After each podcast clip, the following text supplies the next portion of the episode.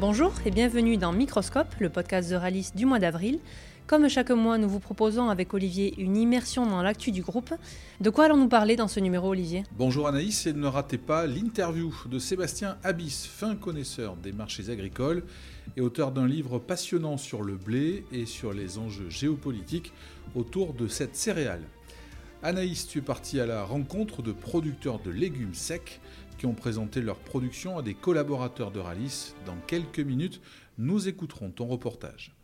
Il illumine les champs de ces belles fleurs jaunes. Je veux parler du colza. On vous explique tout de cet oléagineux dans notre rendez-vous. T'as deux minutes. Olivier, comme chaque mois, nous faisons avec Benoît Boulet de la direction des marchés céréales du pôle agricole un tour des marchés. Oui Anaïs, et on verra que les marchés sont de plus en plus attentifs aux évolutions du climat. Mais tout d'abord, on revient sur les faits marquants de ces dernières semaines avec Benoît Boulet. Depuis notre dernier podcast, les marchés ont été euh, très, euh, très euh, volatiles. Hein. Bon, on est habitué à la volatilité maintenant, mais on a un marché qui s'est beaucoup repris sur un stress particulièrement suite aux mauvaises nouvelles aux États-Unis. Hein. On, a une, sécheresse, on a des retards de, semis sur les maïs par rapport à l'an dernier, par rapport à la moyenne d'ailleurs.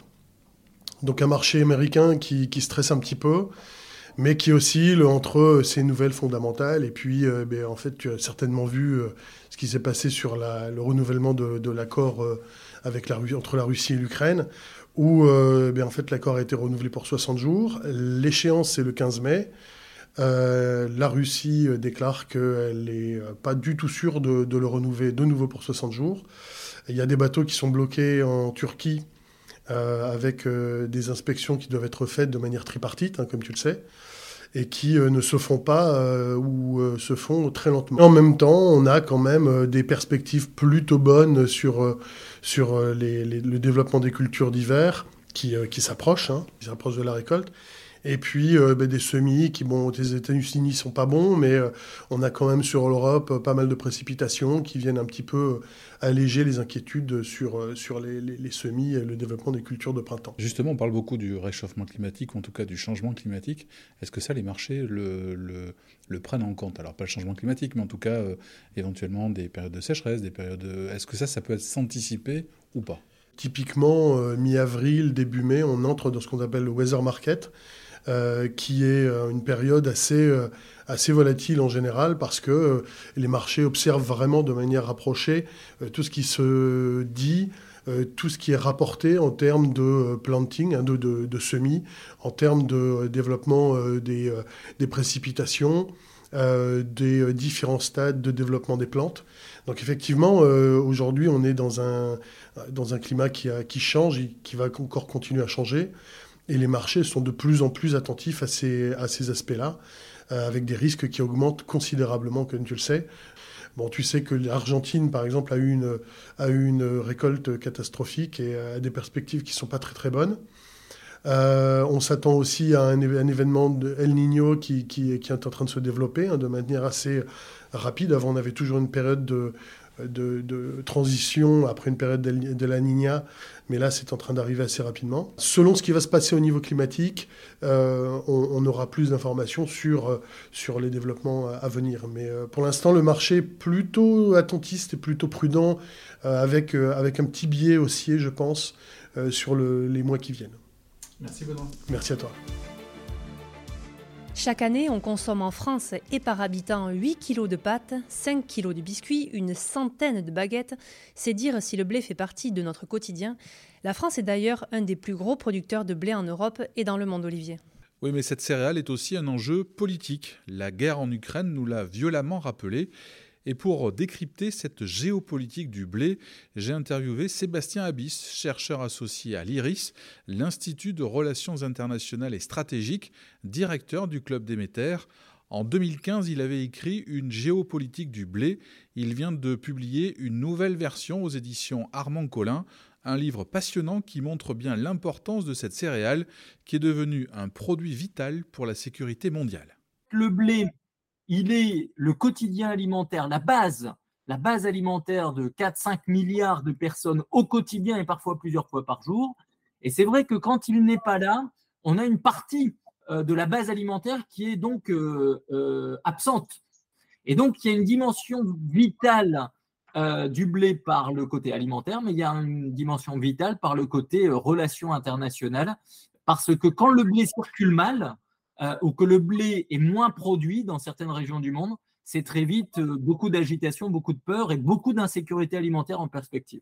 Alors Sébastien Abyss, quel est l'impact de la guerre en Ukraine sur le marché mondial du blé?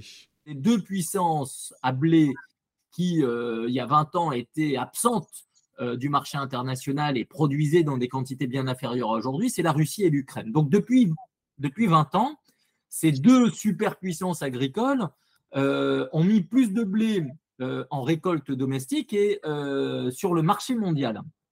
Donc évidemment, ce conflit en Ukraine qui s'intensifie depuis euh, février 2022 n'est pas une bonne nouvelle pour la sécurité alimentaire mondiale et euh, ce conflit n'est pas terminé. Donc nous avons moins d'Ukraine sur le marché mondial et on a une Ukraine qui est fragilisée dans ses récoltes, euh, qui produit en 2023 50% en moins de céréales qu'en 2021. Donc on a une Ukraine amputée qui va donc moins exporter et euh, en parallèle, on a une Russie qui, elle, euh, continue à produire plus et continue à exporter beaucoup. Et donc, en fait, le poids de la Russie sur le marché mondial s'est même intensifié finalement avec euh, les événements ces derniers mois. Et quelque part, nous pouvons redouter l'arsenalisation que fait la Russie de son commerce de blé, qui n'est pas un commerce libre, qui n'est pas un commerce avec des règles instituées et des solidarités, mais un commerce menaçant. Hein. La Russie, euh, depuis quelques mois, euh, explique à certains pays que s'ils sont trop critiques ou euh, sanctionne la Russie sur son opération spéciale, entre guillemets, en Ukraine, bah, la Russie coupera le robinet céréalier vers ces pays. Hein. Elle l'a fait avec le gaz vers l'Europe. Menace ou elle le fait avec certains pays sur le blé. Que pèse la France dans ce contexte mondial? Si on polarise le sujet de la France dans le monde autour du blé, on a une production agricole qui, euh, qui est significative. Euh, on produit beaucoup de blé en France, on, va faire entre 35 et 40 millions de tonnes euh, ces dernières années.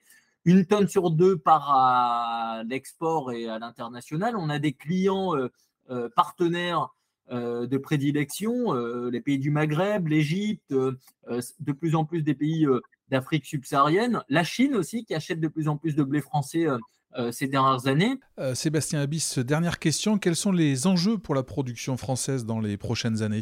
La performance de la France autour du blé, elle va être questionnée autour de, trois aspects. Euh, le climat, qui évidemment est un sujet qui devient de plus en plus préoccupant parce que nos productions connaissent finalement des à-coups d'une année sur l'autre qui sont aussi liés à euh, ce climat qui évolue, qui change et qui met en fragilité notamment euh, les productions de blé, euh, en particulier dans certaines régions françaises, plus que dans d'autres. Et donc, on voit bien que le défi demain pour la France, ça ne va pas être forcément de passer de 35, 40 millions de tonnes de blé à 50, 55. C'est comment rester à 35, 40. et c'est peut-être ça, en fait, l'objectif productif. Il y a un deuxième aspect qui est un aspect agronomique lié au climat, mais aussi au rapport à la science et à l'innovation, c'est est-ce que justement, euh, à l'image de l'Europe, la France hésite euh, dans le progrès autour des biotechnologies et notamment des nouvelles techniques de sélection euh, des plantes, hein, les New Genomic Techniques Est-ce qu'on va utiliser ces biotechnologies contemporaines comme moyen de maintenir des niveaux de production euh, dans des contextes climatiques de stress hydrique, de sécheresse plus prononcée euh, pour, pour justement s'adapter. Euh, donc c'est notre rapport à la science et l'innovation qui est un peu aussi sur la table. Et on voit bien que parfois, on, pourrait être tenté de dire, bon, finalement, ce qui ne part pas euh, à l'international, c'est pas très grave. Et finalement, on n'est pas obligé de faire 35-40 millions de tonnes de blé, on pourrait faire 20 millions de tonnes pour nos productions euh, euh, uniquement et nos besoins en France. Bon, je pense qu'il faut qu'on reste capable d'exporter à la fois vers l'Europe et le marché international, mais on voit bien que certaines musiques qui plaideraient pour de la décroissance productive confient en fait des équations commerciales et géopolitiques tant européennes qu'internationales euh, et sarc sur un argument uniquement climatique ou environnemental. Moi, je crois que le grand défi, c'est de rester dans le combinatoire de performance. Comment demain, on, a une production qui reste résiliente vis-à-vis du choc climatique, comment elle euh, utilise les outils, l'innovation, l'agronomie pour rester euh, justement performante et en capacité de faire du volume, de la qualité par ailleurs, évidemment, et sur le plan commercial, bah, de répondre à des attentes à la fois nationales, européennes et internationales, dans la satisfaction de besoins exprimés par les clients que ce soit des clients consommateurs français, consommateurs européens ou consommateurs sur la planète. Merci Sébastien Abyss. Je rappelle le titre de votre livre, Géopolitique du blé, un produit vital pour la sécurité mondiale, aux éditions Armand Collin. Anaïs, tu as suivi l'équipe de la DSI, la Direction des systèmes d'information, qui est allée à la rencontre d'un producteur de lentilles à Vialet dans les Pyrénées-Atlantiques l'occasion de découvrir une nouvelle production réalisée en partenariat avec Bonduel depuis un an. En effet, la coopérative propose à ses adhérents trois nouvelles cultures de légumes secs, des lentilles, des pois chiches et des haricots secs. Baptiste Lacassagne fait partie des agriculteurs qui se sont lancés dans la production de lentilles. Il nous a accueillis sur son exploitation. La lentille, c'est une production qu'on a essayé pour la première fois euh, en 2021 en partenariat donc avec Soleil Bonduel. On a pas mal appris dessus et, euh, et, cette année on reconduit donc sur une surface de 7 hectares et demi. C'est une culture que je souhaite intégrer dans la rotation sur mon exploitation, sur, euh, des parcelles non irriguées, euh, où j'avais l'habitude de faire du blé, de l'orge, du colza, du sorgho. Je pense que la lentille, elle a, sa place dans la rotation sur l'exploitation. Sur mon exploitation, le fait de faire une lentille en semant à la mi-fin février, voire début mars. Ça me permet d'étaler les, temps de travaux aussi et, de lisser les pics de travaux sur, sur, l'année de production. Les lentilles, ce n'est pas une culture qu'on est habitué à voir dans nos campagnes. La question du pourquoi cette production s'est donc vite posée. Je laisse Benjamin Laborde, technicien suivi agronomique sur production légumière et légumes secs chez Soleil Bonduel et Olivier Pédelabatte, responsable de la production légumes chez Euralis, nous donnait des explications. Avec Bonduel, on a fait le choix de proposer euh, ces nouvelles cultures pour répondre à deux enjeux, en fait, qui sont d'internaliser une production que l'on vend déjà actuellement chez Bonduel et aussi de suivre une tendance à la hausse du marché actuel. Donc sur ces cultures-là, ce qu'on demande, c'est d'avoir des parcelles euh, qui vont être un peu finalement différentes des parcelles cultivées en maïs, en maïs habituellement. C'est-à-dire c'est des parcelles à potentiel intermédiaire avec euh, du non irrigué aussi. Donc c'est des cultures qui vont valoriser ces, parcelles-là un peu plus, maigres entre guillemets. Euh, et, choisir plutôt des parcelles filtrantes donc qui n'ont pas, pas tendance à retenir trop l'eau, puisque ces cultures-là n'aiment pas ça. On trouve finalement un peu partout ce genre de parcelles euh, sur le territoire de Valis. Pour compléter sur, les atouts aussi qu'on met en avant sur la filière, hein, donc euh, il y a, l'économie d'eau.